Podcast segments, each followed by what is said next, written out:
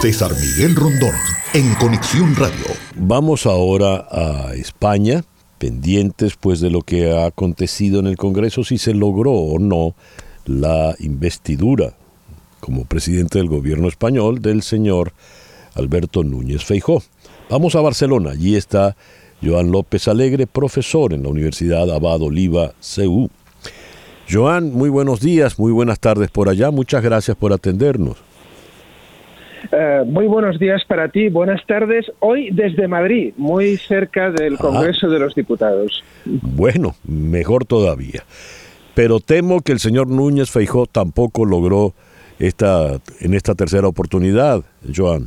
No, que la investidura de Feijóo iba a ser fallida era algo absolutamente previsible, porque en España, a diferencia de en Estados Unidos, hay mucha disciplina de partido y por lo tanto los diputados responden a un mandato del líder del partido y normalmente jamás tienen margen para tener una decisión propia. ¿Qué va a ocurrir entonces ahora?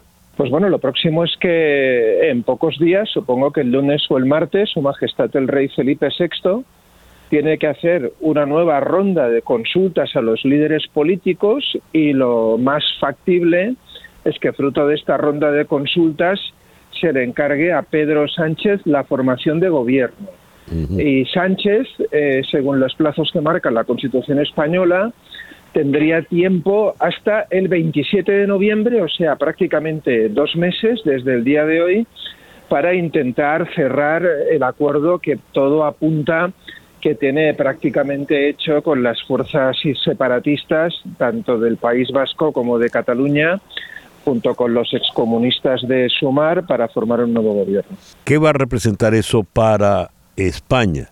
Que el nuevo gobierno se conforme con personas que en esencia no, lo han dicho abiertamente, están en contra del Estado español. El caso de Puigdemont, por ejemplo.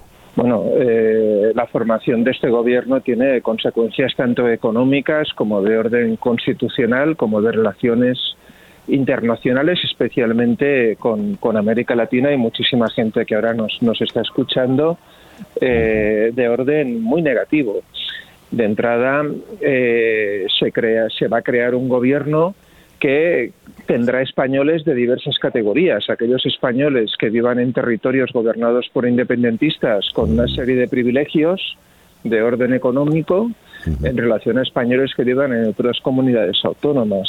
La posibilidad y el riesgo no lejano ni hipotético, sino cierto, de que haya un referéndum de autodeterminación en Cataluña, como si fuéramos una excolonia británica o francesa, como Nueva Caledonia o el Sáhara Occidental, que pueda hacer desaparecer España de como la estamos conociendo actualmente. Y en relación a América Latina, pues un gobierno muy próximo a gobiernos que están siendo, desde mi punto de vista, muy negativos para estos países, como puede ser una relación próxima pues con Venezuela, con Nicaragua, con Petro, con Boric, con el actual gobierno del Brasil, y por lo tanto no es un momento optimista para el futuro de España. Estamos hablando de Sánchez, quien pierde, o mejor dicho, el PSOE pierde las últimas elecciones frente al PP.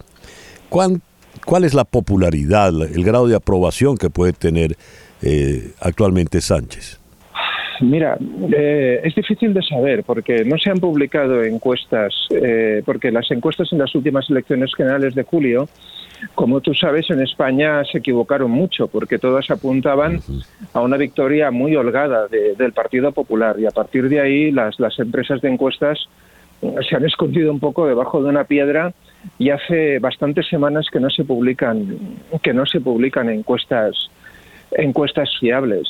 Lo que sí que yo creo que es evidente es que Sánchez, que es un hombre que no tiene miedo al riesgo, que es un tipo muy atrevido y que tiene, en cambio, un gran amor por el poder. Si él tuviera una encuesta que dijera que él tiene opciones de gobernar sin el apoyo de Sumar o el apoyo de los separatistas, no tendría inconveniente ir a una repetición electoral. Ya lo veo. Bien, entonces, ¿el rey cuándo dará ya la la última palabra la semana entrante? Yo creo que entre el miércoles y el jueves el rey habrá cerrado la ronda de consultas que en realidad es una ronda de consultas ficticia, porque como tú sabes y la audiencia sabe, los partidos independentistas cometen la grosería de no acudir a la llamada del Palacio Real y por lo tanto de no pasar la ronda de consultas con el rey, con lo cual el rey tendrá que fiarse de lo que dice la prensa y de que los partidos separatistas tienen una predisposición a votar a Sánchez, porque no podrá escucharlo de su propia voz. Ya. En fin, Joan, muchísimas gracias por atendernos en el programa de hoy. Muchísimas gracias a vosotros y feliz fin de semana. Un abrazo desde Madrid. Gracias, Joan. Joan López Alegre es profesor en la Universidad Abad Oliva CEU en Barcelona, pero en este momento, como lo dijo, está allí cerca del Congreso de los Diputados en Madrid. César Miguel Rondón, en Conexión Radio, en Éxitos 107.1 FM.